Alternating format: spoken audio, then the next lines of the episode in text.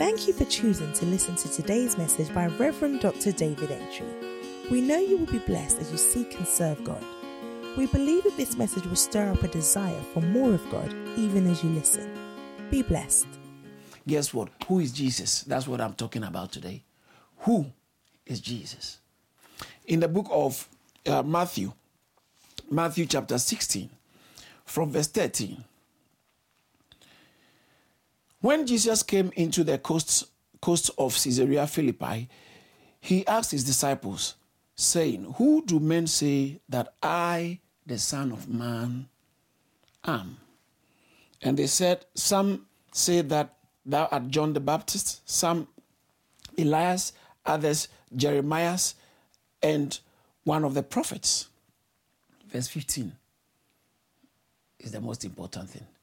Verse 15 says that, thank you, Jesus. The, verse 15 says, um, He said unto them, But who say ye that I am? Who do you say I am? That is always going to be the bedrock. Watch this. And Simon Peter answered and said, Thou art the Christ, the Son of, of the living God. He asked them, Who do you say, who do men say, I, the Son of Man, Son of Man, am? And Peter said, You are the Christ, the Son, not of man, but the Son of the living God. Being a Son of Man is obvious, but this Son of Man, whose Son is he? So Peter said, You are the Christ, the Son of the living God. Jesus answered and said unto him, Blessed art thou, Simon Barjona, for flesh and blood has not revealed it unto thee, but my Father which is in heaven. Then he goes on to say, And I say unto you that I say unto thee, thou art Peter, and upon this rock I'll build my church. And then from there he told them, Now it's time for me to go and die. I need to go to Jerusalem. I need to go and die. Because this is a foundational thing people must know. Until people know this, he cannot build a church. So everything Christianity, everything Christian is hinged on this single understanding, single revelation about Christ. Who do you say I am? Who is Jesus to you? You know, we are believers, and Christianity is uh, uh, in Christianity, believing determines everything. So that's why we have the Apostles' Creed. I believe in God the Father creator of heaven and earth, and in Jesus Christ, his only Son, our God, our Lord, who was conceived of the Holy Spirit, born of the Virgin Mary, suffered, crucified, died, and was buried. Uh, uh um, uh, born of the Virgin Mary, uh, uh, suffered under Pontius Pilate, crucified, died, and buried. He descended into hell the third day, rose again from the dead. So we, we believe, we believe I believe you must be a believer. I remember one of the, the a few uh, weeks ago, a few teachings ago, I was talking about how Paul said to King Agrippa, "Do you believe the prophets?" Do you believe the prophets? If you believe the prophets, you believe in Jesus Christ. Because all what are you supposed to do with Jesus Christ? You are supposed to believe in him. And I spoke a little bit about believing in Jesus Christ, what it means to believe in Jesus Christ. In the book of John, chapter the last pages, towards the last pages of John. John chapter 20, verse 30, verse 30 and 31. John 20, 30 and 31 says that, and many other signs truly did Jesus in the presence of his disciples, which are not written in this book. But these are written that ye might believe that Jesus is the Christ. He is the Christ. Wow. These are written that ye might believe that Jesus is the Christ, the Son. Is that not what Peter said? He said, You are the Christ, the Son of the living God. These are written that ye might believe that Jesus is the Christ, the Son of God. Watch this. And that believing ye might have life through his name. And so to have life, it must be through his name. How does life come through his name? Life comes through his name by believing. And what are you supposed to believe? Believe everything at all? No, no, no, no, no, no, no, no. The fact that someone said I believe does not really mean much. You have to believe that Jesus is the Christ, the Son of the living God. What does it mean to be the Son of the living God? Before I take go further into that, may I take this time to express that there are several religions.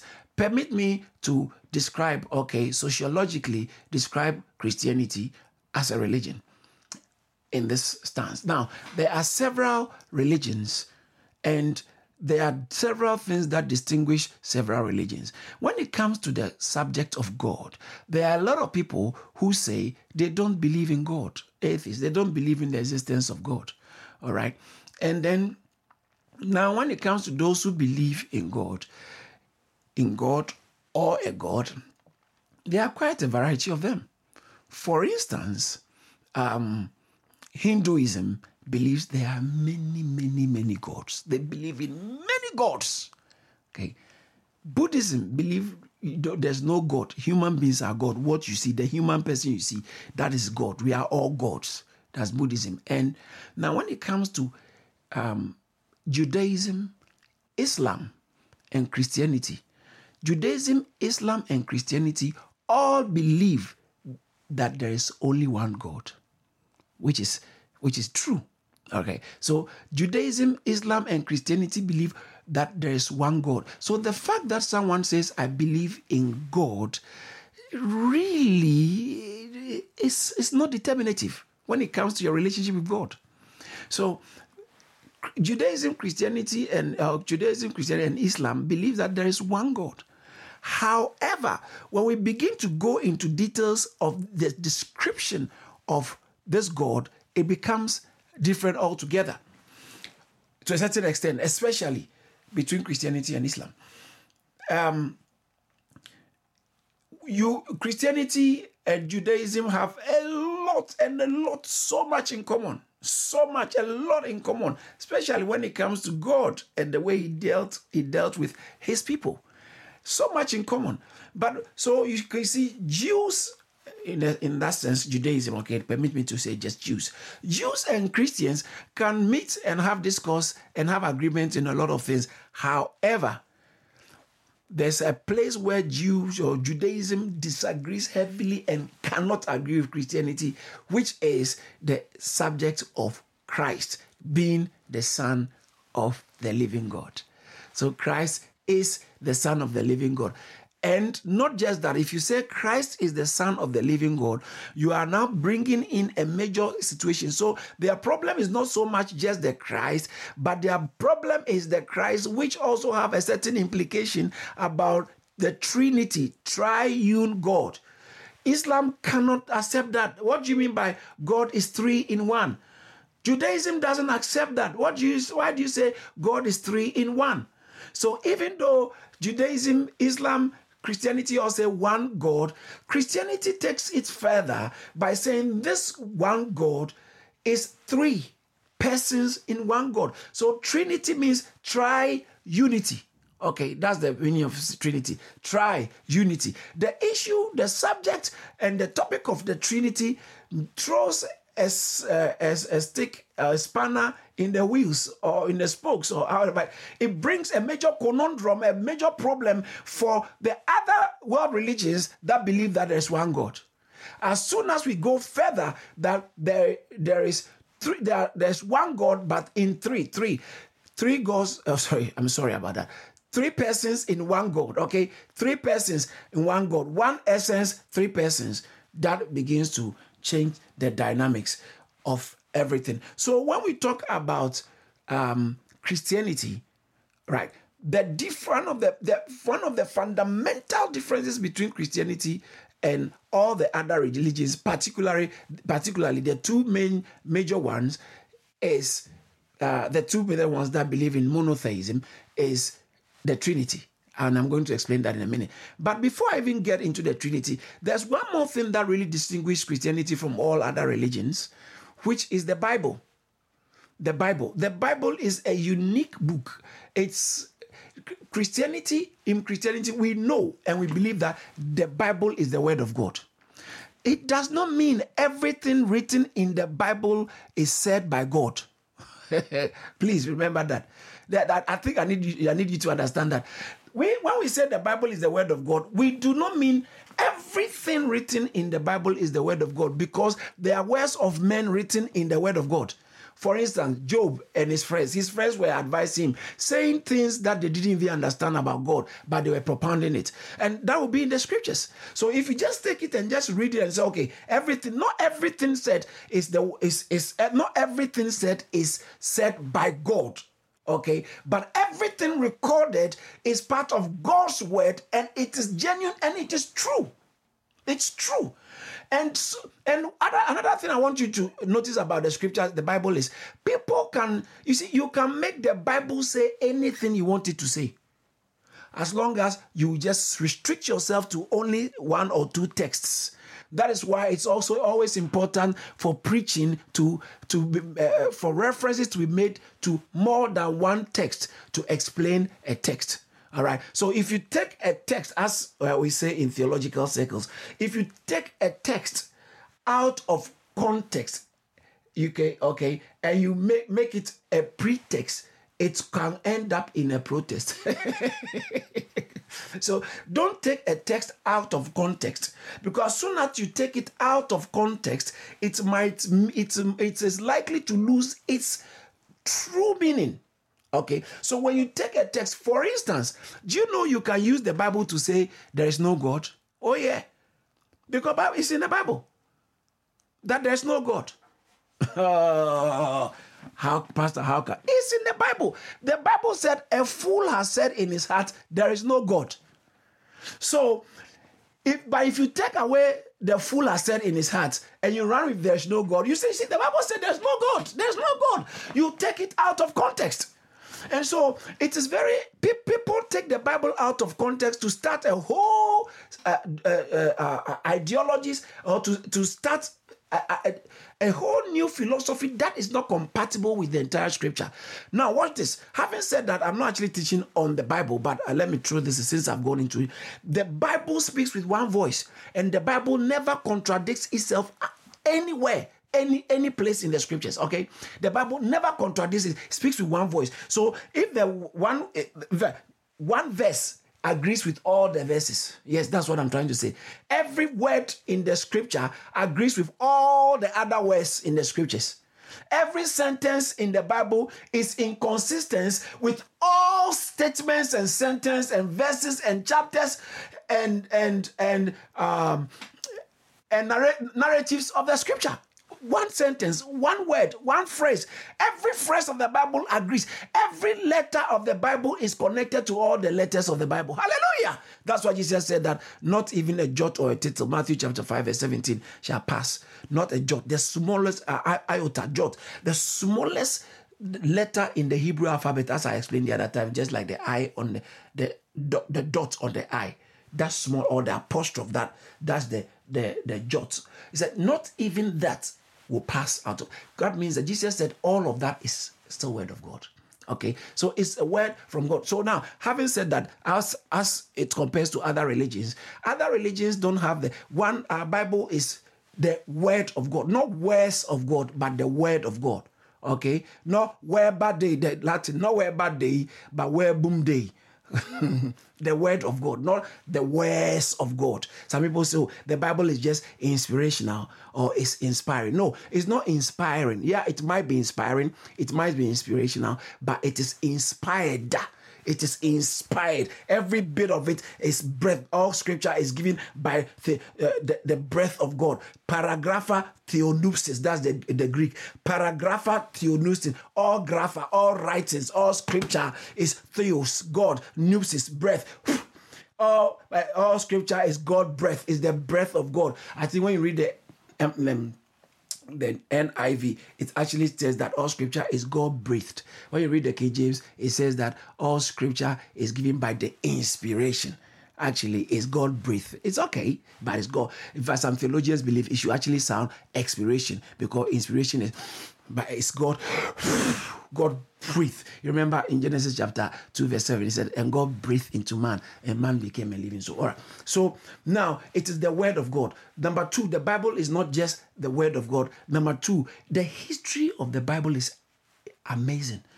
It's only the Bible, all the the other books of other religions do not tell you history before everything starts started it gives you history without the historian. Histories that historians cannot give or gives history before historians could write can, can record. That's the bible.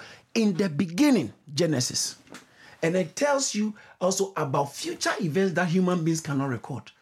From the how everything began and how everything is going uh, how everything ends the bible captures it all.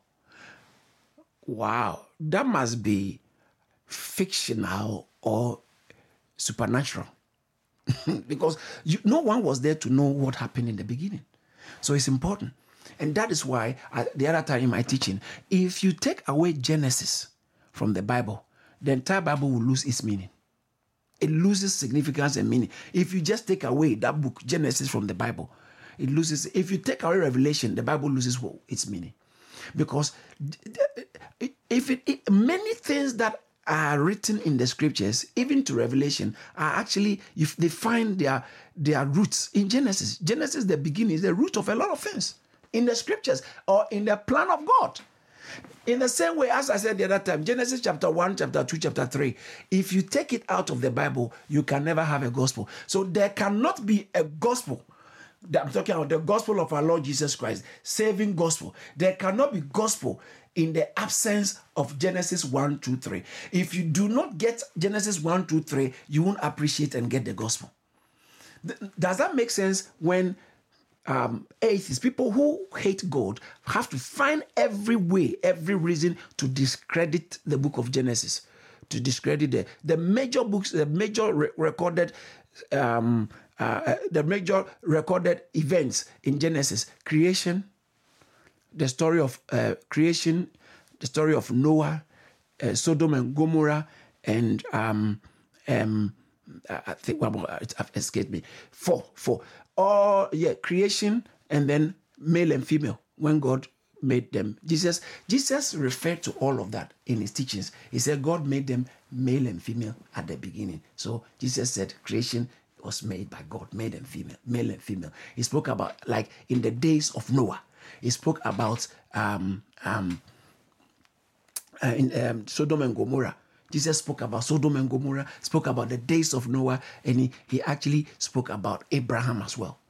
Okay, so these are major, major three, four major events in the in Genesis, without which Genesis really loses uh, the book of Genesis. Jesus refers to them. So the Bible is unique the Bible is unique in, in a sense that is the word of God. Number two, it, it, the history, its history and its records. And number three, can you imagine much of the Old Testament, or sorry, New Testament is letters.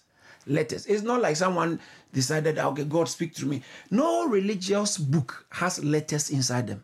No religious book have le- letters. They might, at best, they might have lectures, but not letters. But the Bible, the New Testament has a lot of letters. Letters that somebody wrote to some people somebody wrote to another person and when the person was writing he was not saying that i'm writing the word of god. He was just writing a letter to somebody and in his writing god god inspired it without him uh, without him knowing god was inspiring or without god violating his feelings his decision and everything. He just was writing. Why why letters? So that that, that means that it is very personal the, the, New Testament is very personal to us. So God can, it's, it's, uh, letters are very personal. When someone sends you a text message, no, you can tell you, you it, it's very personal. One tells you, you know, I'm very disappointed with what you did. That text is very personal. It comes with personal emotions and feelings. The same way the letters, the letters in the scriptures telling us that it's personal. And then se- secondly, um, it is also practical. When someone is writing something to you, something you can identify with. And so the Bible doesn't lose its its its importance. Some people will tell you, oh, these are old old books. Uh, don't mind them. They don't know. They don't know what they're talking about. Praise the Lord. And so the Bible is unique. And now, so besides the Bible, the next unique thing that separates Christianity from um, all other religions is Jesus, the Jesus, the Jesus himself of Christianity. Christianity is, you know, other religions are about, uh, uh, other religions, the, the central part, or uh, are, are represented, okay, or are, are, are focused on the represent uh, the philosophies, teachings, and ideas represented in their books. Other religions are focused more, are centered more on the philosophies, the ideas, and the teachings in uh, uh, represented in their book. While Christianity, the centrality of Christianity is not the teachings, is not philosophy, is not ideas. The centrality of teachings is about a person. So if you miss the person, you have missed Christianity. That is why it's concerning when people think they are in Christ just because they are in church. Being in church doesn't mean you are in Christ. Okay, being in church doesn't mean you are in Christ. Going to church doesn't mean you are in Christ because the central aspect of Christianity, without which Christianity loses its value, is if you take away Christianity, uh, sorry, Christ from Christianity, the central person, Christ from Christianity, Christianity loses its meaning. It loses everything. It loses what it is. It's just like you take doctors out of medicine. Medicine does. It's like you take numbers away from mathematics. How can you have mathematics without numbers? How can you have medicine without doctors? How can you have ocean without water? How can you be thinking about daylight without the sun? All right. So when we talk about Christianity, Christ is the the the, the sun of the daylight, so long as Christianity is concerned. Or in other words, in Christianity, Christ is the water of the uh, of the of the oceans when it comes to Christianity. Christianity being the the ocean, Christ is the water. So you can never have Christianity without Christ. Everything about Christianity has everything to do with Christ. Does that make sense when Jesus asked them, "Who do you say I, the Son of Man, am? Who do you say I am?" Enough of what people are telling you. Until you, it becomes personal to you and discover who I am, you haven't started your Christian journey. That is why you cannot inherit Christianity. The fact that your parents are Christians does not make you automatically a Christian. The fact that you are born into a Christian family, a family that believes in Christ, that serves Christ, does not make you automatically a Christian. You, you yourself must come to the place where you have found Christ and you know who Christ is. Christ mean what Christ means to you, and you live by Him. That is when you can say you have become a, a, a Christian. So it's important to understand that Christ is the center, is the focus of Christianity. And watch this. You know, the person of Christ is about the, the Christ is such a wonderful person. He's he's an amazing person. He's a unique person. He's a special person in history. And so think about it. Nobody in history has more books written about him like Jesus. Nobody in history, in human existence, has ever has music written more music written about uh, sung or composed about him like Jesus. Nobody in in human history, human existence, has great drama, pictures and drama painted and acted about him like Jesus. He never wrote a book, didn't write a song, but books. Schools open about him. No, nobody like Jesus. He's a unique personality in all of creation. Jesus is unique, and having Jesus means you have life. Praise the Lord. So I think it would be good we explore a little bit uh, about about Jesus Christ. So back to John. I want to read John chapter one, verse one. In the beginning was the Word, the Word was with God, the Word was God. Okay, who is Jesus? In the beginning, who is Jesus and why is the why why is it that the world cannot ignore Jesus? You see, Jesus is always current. He's always contemporary. Even though he lived 2000 years ago, he's always a subject of discussion everywhere. It's always been like that. In our modern days, oh, Jesus doesn't matter, but they still discuss him. He's always a major subject. He's always a major topic. He's always a major among human beings. Why? We cannot do without Jesus. We cannot ignore him. Even if we choose not to believe in him, you can you, we can't get rid of him. He's always is always going to be part of human existence. He was the he's the greatest man who ever lived. There are a lot of people. History shows that great philosophers point to that. They act, they may not believe in him, but they look up to him because he ha- he's such a wonderful person. He has a, a remarkable life. He had a great lifestyle, a good life. Jesus, I'm talking about Jesus, the Christ, the King. Hallelujah. I'm talking about Christ the King. Revelation chapter 19, verse 16, Bible says that he had a name written on his robe and his ties, King of Kings and Lord of Lords. Hallelujah. He had a name written on his robe and his ties, King of Kings and Lord of Lord. In the beginning, John chapter 1, verse 1. In the beginning was the Word, and the Word was with God, and the Word was God. This is a very serious one. In the beginning, the Greek word translated word is logos. Logos. So Bible says that in the beginning was the Word. The Word was with God, and the Word was hmm, God. The Word was God. That is an interesting one. The Word was God. Ah, so, in one sense, it's like the Word was with. So, if I am with this microphone, I am with this Bible, I, the Bible is with me, that means the Bible is not me. However, he says that so he's in one sense it's, it's like he is separate from God. In another sense, it's like he is God. That's what we're talking about the Trinity. That's what we're talking about the Trinity. One one one great man said something. He says that you, you um I think I wrote it down. Let me see if I yeah. So you you can't think rightly about Christ and so, sorry if you can't think rightly about Christ, you cannot think right about the rest. So your belief in Christ, how you think about Him, what if you are think your thinking is right about Christ, then your thinking about the rest will be right. Jehovah's Witness said, no, no, no, no. In their Bible, they said, in the beginning was the Word. They can't say the Word was God. They can't think right about Christ. That's why Jehovah's Witness is not Christian. okay, so th- this is so important. The, the core of Christianity has everything to do with who do you say Christ is?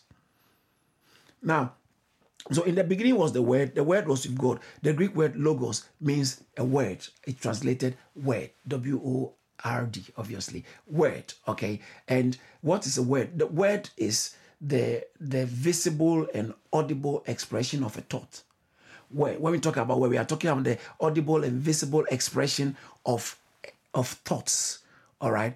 Thoughts are incommunicable without putting them, or you can't communicate your thoughts without putting them into words.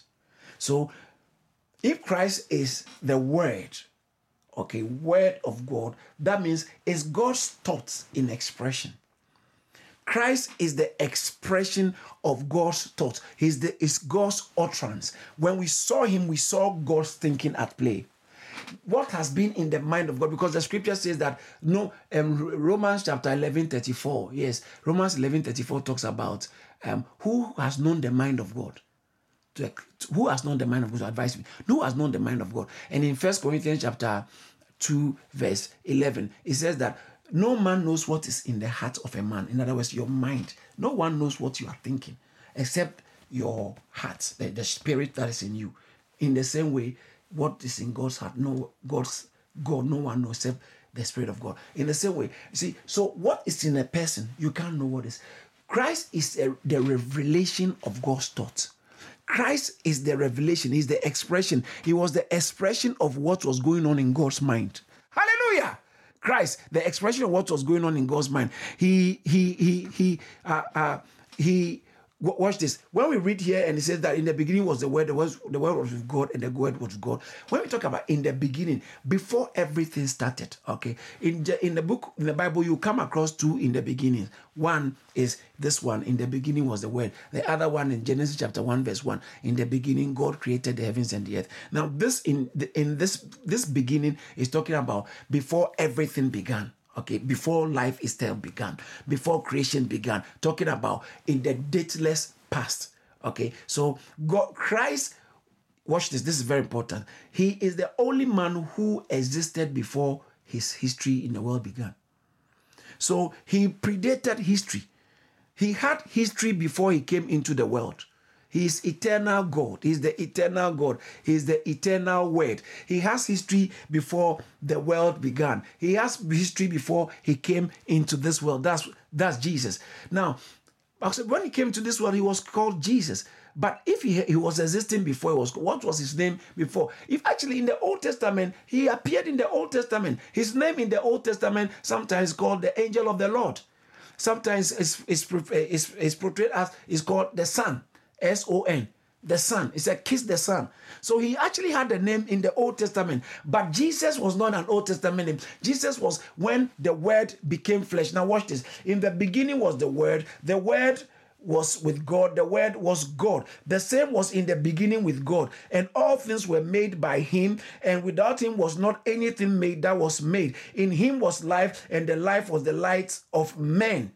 The light shines in darkness, and the darkness comprehended it not. In the beginning was the Word. And verse 14 says that, and the Word became flesh, and the Word was made flesh and dwelt amongst us. And we beheld the glory, we beheld his glory, the glory as of the only begotten of the Father, full of grace and truth. We beheld the glory. So the Word became flesh. The Word became flesh. When we talk about Christianity, we are talking about Jesus. When you talk about Jesus, I believe Pastor, I believe in Jesus.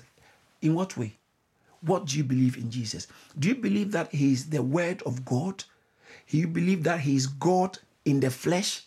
That is where it starts. He said, All these things have been written that ye might believe that you believe in Christ, that He is the Son of God, and in believing you might have life. So when people say, I believe in Jesus, it's believing in in fact, there are some religions, they said they also believe in Jesus but they believe he's just a prophet.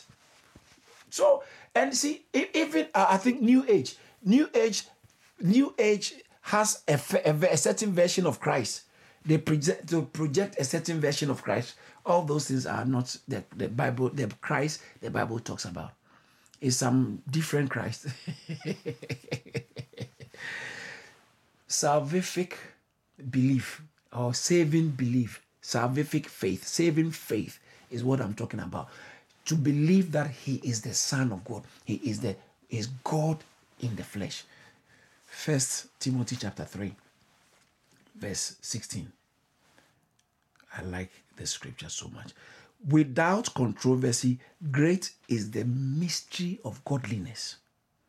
God was manifested in the flesh, flesh justified in the spirit, seen of angels, preached among, uh, preached unto the Gentiles, believed on in the world, received up into glory. First, uh, first line, without controversy, great is the mystery of godliness. Then he says, God was manifested in the flesh.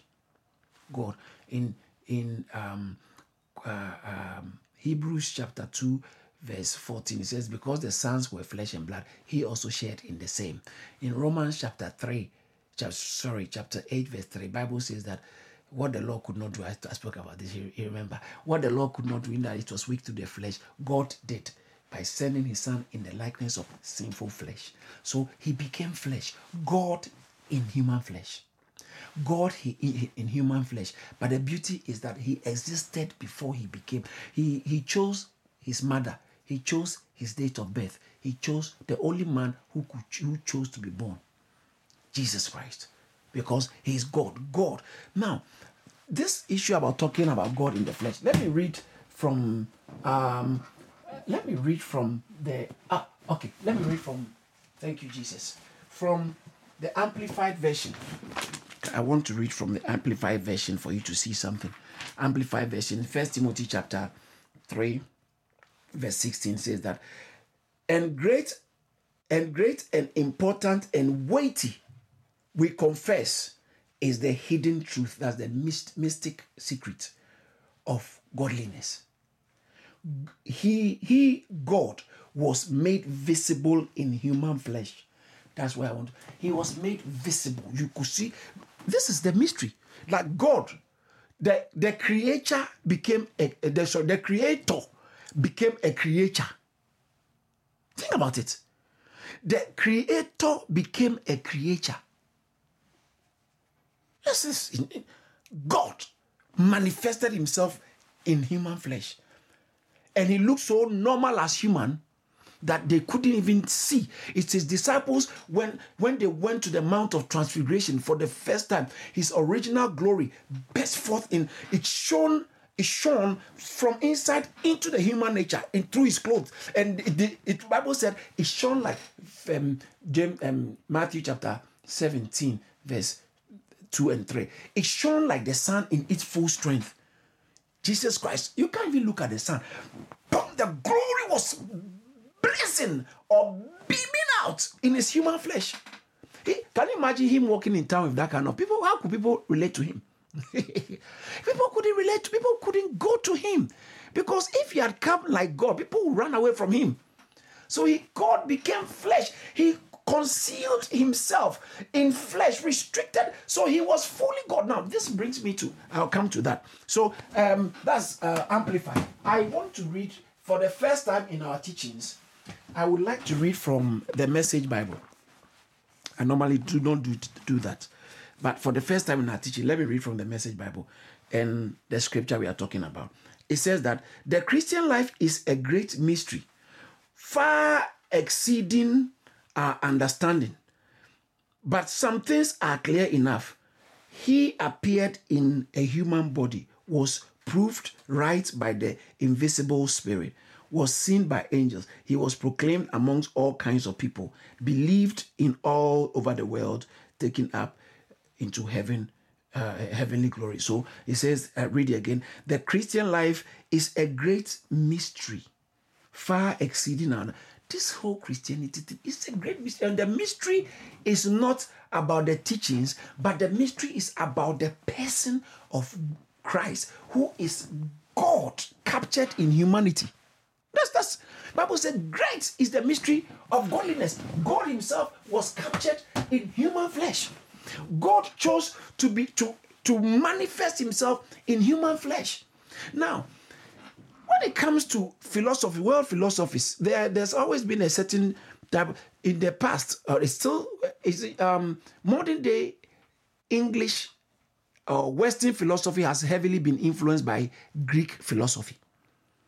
But there is this Hebrew philosophy that let me give you the difference. The Greek philosophy does not uh, does not believe that physical and the spiritual can come together. So that's where you have secular and holy things. So sacred and secular. You so your work is secular and your life, your worship is sacred. Don't mix the two. So state and uh, whatever you do is your life. There's you, they compartmentalize the life. So they believe that everything physical, nothing physical can be good enough right? And so you cannot you cannot mix physical and the spiritual together. So people who are Christians are supposed to live a certain spiritual life and there is a physical life they live. They don't it doesn't mean. But in Hebrew in in in Hebrew philosophy, the two are one. They merge the two. Your lifestyle, your life at work is not different from your life in church. Your that, that's how God eh, expects it to be. Your life at church is not different from your life at work. Your life at home is not different from your life uh, uh, at the prayer meeting. All right. Your life behind the Bible is not different from your life behind the textbook student. You are one and one main person. Okay, so they in in in Greek, but in Greek philosophy, they said no, no, no. You can't have the supernatural into the natural. They can't be. So everything natural is evil. Everything supernatural is good. So they are two separate things. And guess what? Then God shows up in the flesh. Then so it means that Greek philosophy, this kind of uh, world philosophy cannot accept that because how can you say God is in the flesh? God can't be in the flesh because the flesh is evil. So God cannot manifest in the flesh. But the Bible says that great is the mystery of godliness. God manifested in the flesh. God was manifested in the flesh. Yes, that's what I'm talking about. I'm talking about Jesus. That that Jesus you know who is not God in the flesh is not the Jesus of the Bible and is not the Jesus of the Christianity. And for that matter, if that is the Jesus you are believing, you are not a Christian. You can't be a Christian believing in another Jesus. Paul puts it this way, first um, Galatians chapter 1. Verse 6 and verse 9. So if anyone comes, even if he's an angel, and preaches another gospel, let him be cursed. Because don't accept any other gospel. If any other Jesus is presented to you apart from the apostolic Jesus, the Jesus the apostles gave to us, please, is not the Jesus that saves. Is not a Jesus. So there are all kinds of ideologies, physical and spiritual don't meet, holy and sacred, uh, uh, uh, sorry, uh, sacred and secular can meet, human and divinity cannot be. And they even say time and eternity are two different things. So they believe that when we die and we go to heaven, we are no more in, in time. Time doesn't exist. No, God created time, and God also God also um, exists in time. How, what, what, what, what, what, what do I mean by that? When I say God also exists in time, He lives in everlasting life. Everlasting life is time without end.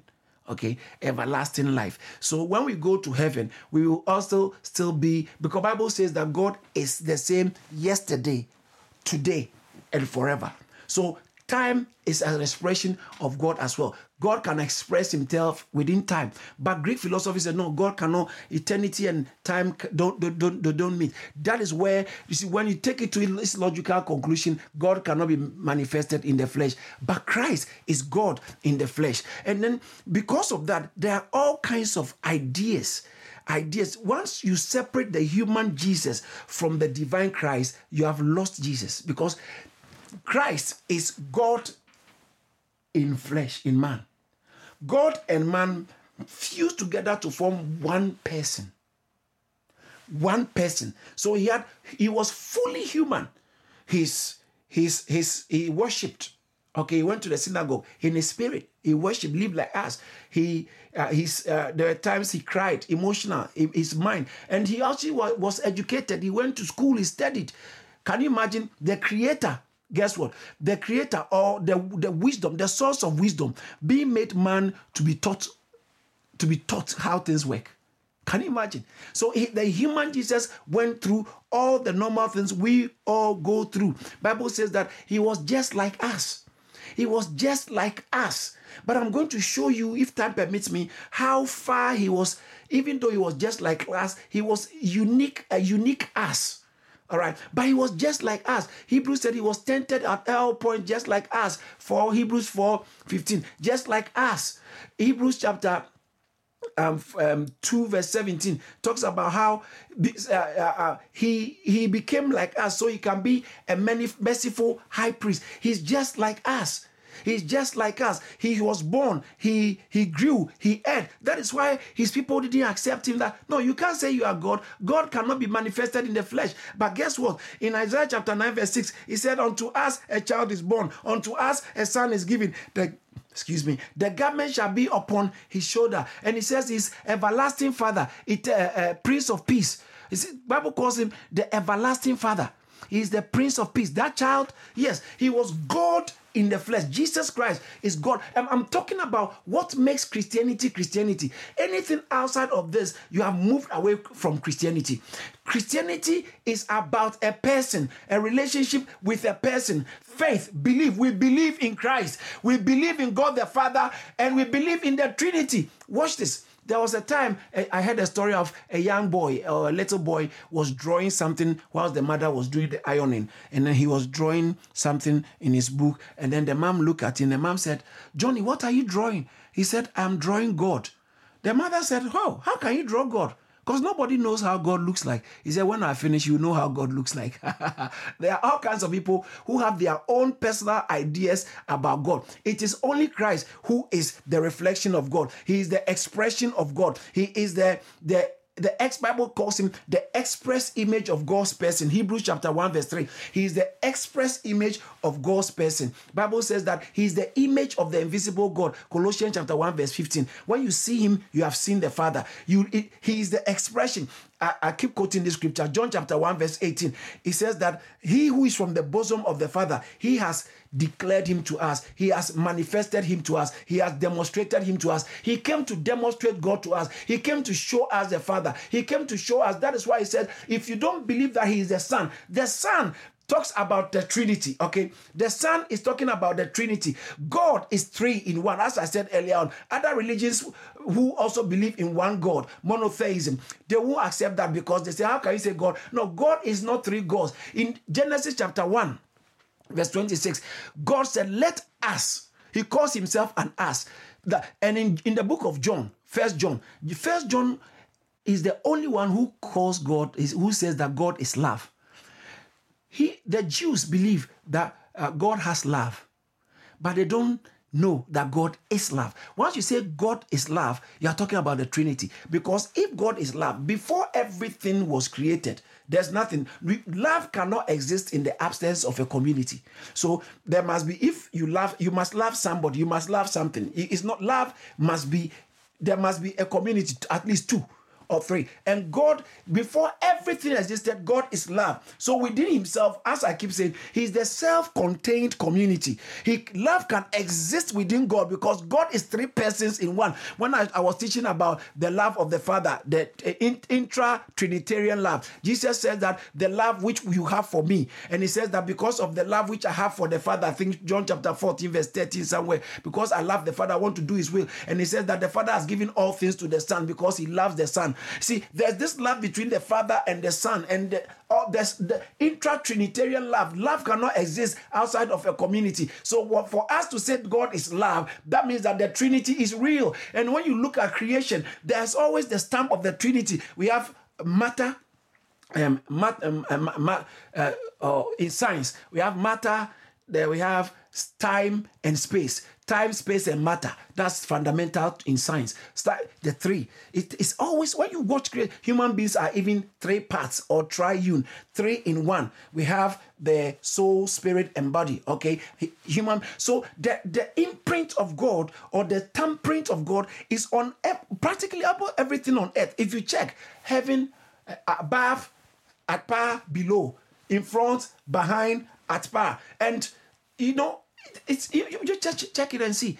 The three the three is stamped on almost everything. So god is triune tri and un trinity. And so when we say that the, the son came from the father when we talk about the son we are not talking about god gave birth. It's actually theologically we say he's the eternal son. He has always been the son. For god so loved the world that he gave his only begotten son. When did he become a son? He has always been a son. Christ has always is called the eternal son, one with the Father. So anytime you said the son, I remember when I remember when I was I was teaching on true worshippers, I think so. When Jesus said that the time is coming when the true worshippers, John chapter 4, shall worship the Father. And I went on to say, as soon as you say the Father, you are talking about in, invariably the Son, because you cannot worship the Father and leave the Son out. So that means the Son is all equally God. That's the, the Trinity. So who is this Jesus? He is the Son of God. He is one with God. He is actually of God. God in the flesh. God in the flesh. So when they say God can, in fact, this same Greek philosophy has infiltrated certain parts of the church. There are people who uh, who believe that sin does not matter. Okay, in a Christian, once you're a Christian, sin doesn't matter because um, you some people even believe that if you're a Christian, you don't have sin. Sin every Christian is sinless. You cannot sin once you're a Christian. These are all Greek philosophies because they believe that once you are born again, the Spirit of God is in you or the divine life is in you. And because the divine life is in you, you cannot have the human frailty. You still have your human nature, and yet the life of God is in you. That is the Christianity we are talking about. Anyone who tells you that when you're a Christian you cannot sin, ask them. You see what they do, and I think I'll read this. There are people who have infiltrated our, uh, in, uh, infiltrated our camp I'm talking about Christian camp. Look at Jude chapter, Jude verse 4. It says that, For there are certain men crept in unawares, who were before of old ordained to this condemnation, ungodly men, turning the, the grace of our God into lasciviousness and denying the only Lord God and our Lord Jesus Christ. Let me read it from, um, okay, let me read it from the NIV. I think I would like to read that from the NIV. See, he says that for certain individuals whose condemnations were written written about long ago have secretly slept slipped in amongst you. They are ungodly people who pervert the grace of our god into license for immorality Did you see that? Or oh, when you're a Christian, doesn't matter. Whatever you do, it doesn't it doesn't affect your salvation. Or whatever you do, Christianity is sinless, and you know salvation has nothing to do with what you do. Uh, what, uh, what uh, yeah, what you do with your body, because your body is actually falling already. You it doesn't matter what you do with your body. You're already saved, and Christ has saved you. Once He forgave your sins, He forgave all your sins. No, when you come to Christ, He forgives your past sins, not your future sins. So when you He forgives your your past sins and then any sin you commit bible says that if we sin we have an advocate with the father. We have to confess our sins. You confess your sins or you you repent from your sins. People who haven't repented bible says they have slipped in amongst us. They are ungodly people. They are going around saying that and uh, it doesn't matter what you do christ loves you anyway. It doesn't matter what you do. You are still holy before the uh, before God because once you are in Christ you are holy. Your works don't matter anymore. Do anything you want and your spirit is still perfect. You are still perfect in the sight of God and all. This this is a satanic satanic doctrine. Satanic doctrine. He said they have slipped in among, let me read it again. He said for certain individuals whose condemnation were uh, were written was written about long ago have secretly slipped in amongst you. They are ungodly people who pervert the grace of God by grace. Grace covers us. Grace, grace, grace. Who pervert the grace of God into a license, license for immorality. They said doesn't matter. You can do it anyway. Immorality and deny Jesus Christ, the um, are only sovereign and Lord. Look at verse 16. Uh, these people are grumblers and fault finders. They follow their own evil de- desires. They boast about themselves and flatter others for their own advantage. Verse 18. And they said, In the last days, this talking about what the apostle said, in the last days will be scoffers, watch this, who will follow their own ungodly desires. There are people, you can't be in Christ and follow your own ungodly desire. People who say that, oh, I don't, I'm always holy. It doesn't matter. I'm sinless. Once I'm a Christian, doesn't matter what I do. It doesn't affect my salvation. They, you know, this kind of philosophy, that's the Greek philosophy. Your spirit is one, your body is one. Don't mind what your body do. Just do it. Your spirit is still there. You are intact. Watch this. Bible says, abstain from fleshly lust, which contact, I think in um Second Corinthians chapter 7. Said, let's no, there's now there's one in Titus that talks about abstain from uh, James fleshly lust. That is that war against your soul and your, your your soul. It's warring against all fleshly lust. That war against your soul. But in in in first second corinthians chapter 7 verse 1 it says that perfecting holiness in the fear of god let us abstain from all filthiness of the body and the spirit. Filthiness. Things that are filthy that a Christian should not be found. Someone who has Christ living in him and striving for the mark of the price of the high calling of Christ does not allow himself to be going there. If you sin, that's a different story. But there are people who say it's okay to sin. They say it's okay to steal. They have this mental arrogance combined with moral decadence. Mental arrogance combined with moral decadence. Stinking, distasteful philosophy. It's not godliness. It's not godliness. Praise the Lord. And so when people say uh, um, the Spirit, Jesus Christ is, is cannot cannot be in the flesh. Jesus Christ is God, and you can't bring God in the flesh. It is the same offshoot that bring they deny the Christ. It's the same.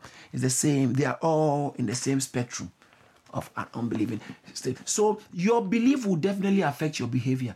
Many people are behaving the way they behave because of what they believe. That's why I'm saying, who do you who is Jesus to you? Jesus said, Who do you say I am? Who do men say I am? And who do you say I am? God became man. Creator became creature. Originator of life, according to I think Acts chapter 3, verse 15. You he said, You people killed the author of life. He's the originator of life. He's the author of wisdom. Originator of life had to become born and learn and die. Originator of life. So it's very important to understand that Jesus Christ is not just um, another human being. I remember, may I say this as I, I get ready to bring it to a close? My dad, years ago, my dad joined a certain church church. My dad, my natural father, joined a certain church, and he they used to his part. He was used to he joined the seniors, like he was a priest, one of the priests. Their priestess was a very a certain big woman. My dad, years ago, and he they used to go for lessons, and they were reading all kinds of things. That he he actually eventually brought Buddhist books and materials to the house. He used to read them. He used to study them. One day he told me, you see, David, the uh, everybody is a natural person. Like Jesus, when he was born, he was normal Jesus. But he lived a good life so much that he had the Christ come upon him. That's when he became, his Christness became so much one with his humanness. So that's why he became Jesus Christ. But it's nothing exceptional. He's an ordinary human being who lived to tick all the boxes before God so much that the Christness. And so he said everybody has the Christness. And everybody, depending on how well you live, the Christness can become one with your body. And you also become Jesus Christ. That's yeah, that, yeah. In church, he was learning this in the certain type of church. My dad, years ago, before he became born again, later on, thank God he left that church. And thank God he got saved. Praise God. So, so people have all kinds. They say, "Oh, you see, everybody has your own Christ." That's New Age. Everybody has your own Christ, and the way you live your life, your Christ will be growing. Drop it. That's a lie from the pit of hell.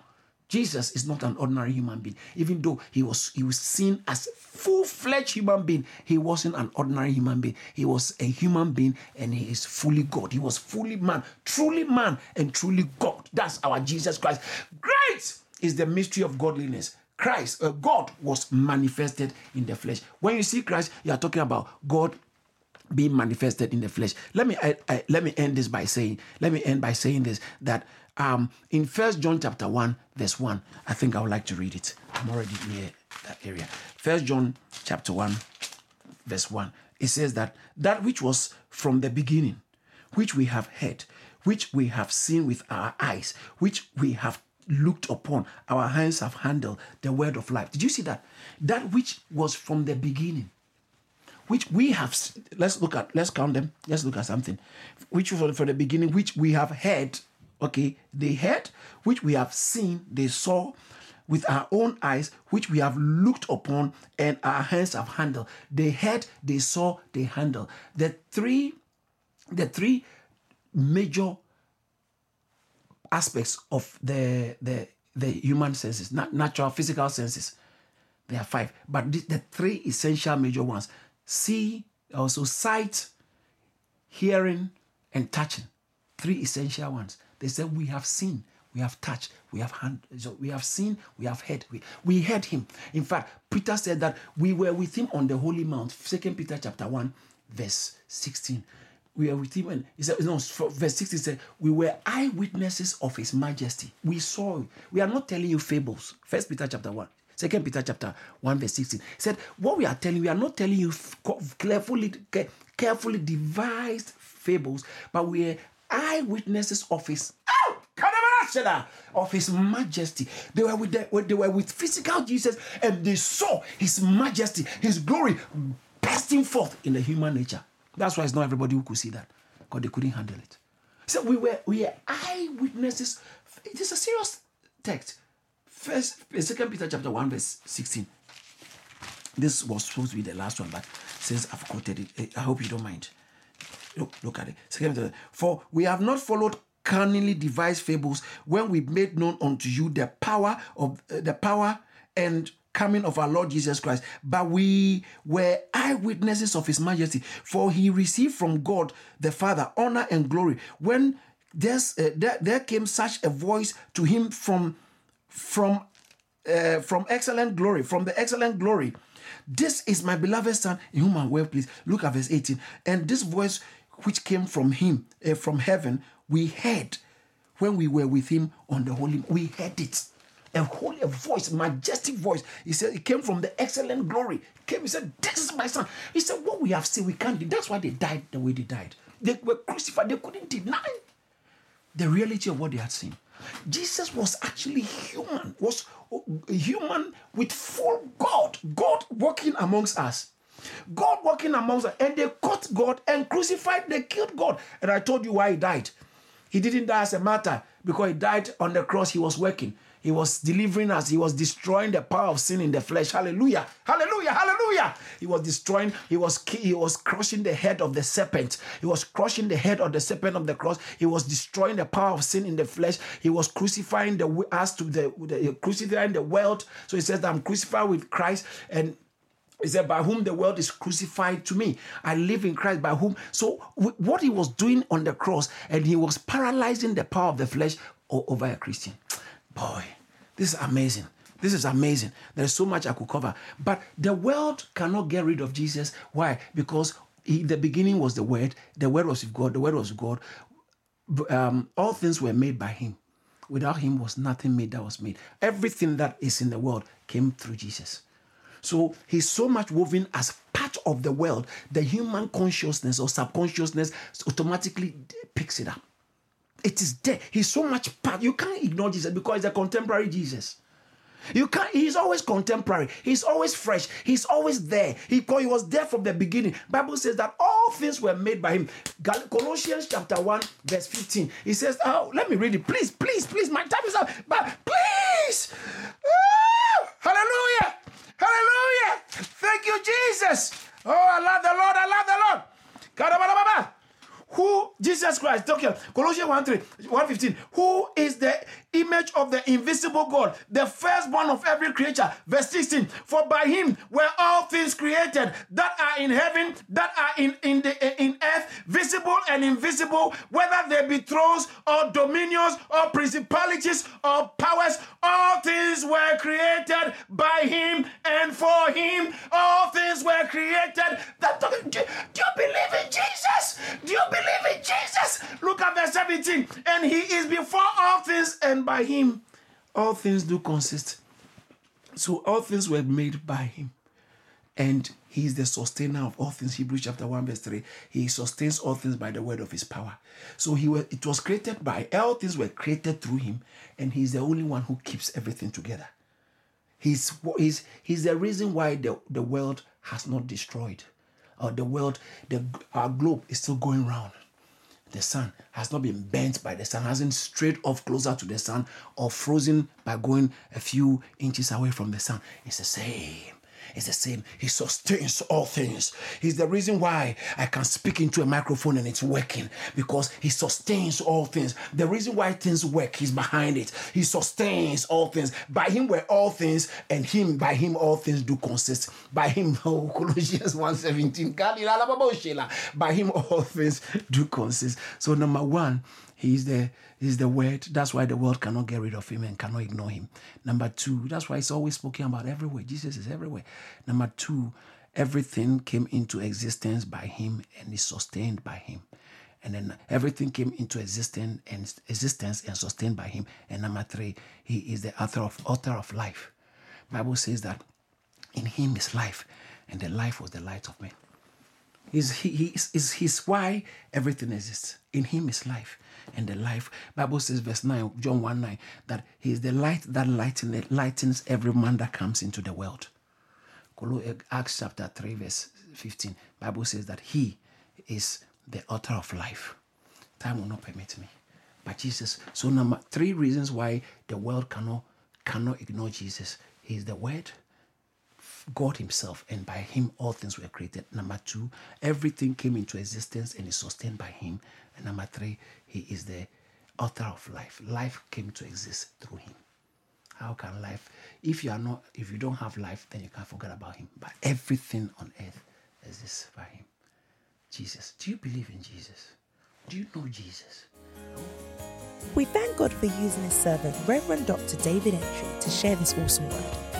If this message has blessed you in any way, please spread the word by sharing it and send us an email to amen at charis.org. Remember to stay connected with us on Facebook, Instagram, YouTube, and Twitter for regular updates on what God is doing here at Charis Ministries. Stay blessed.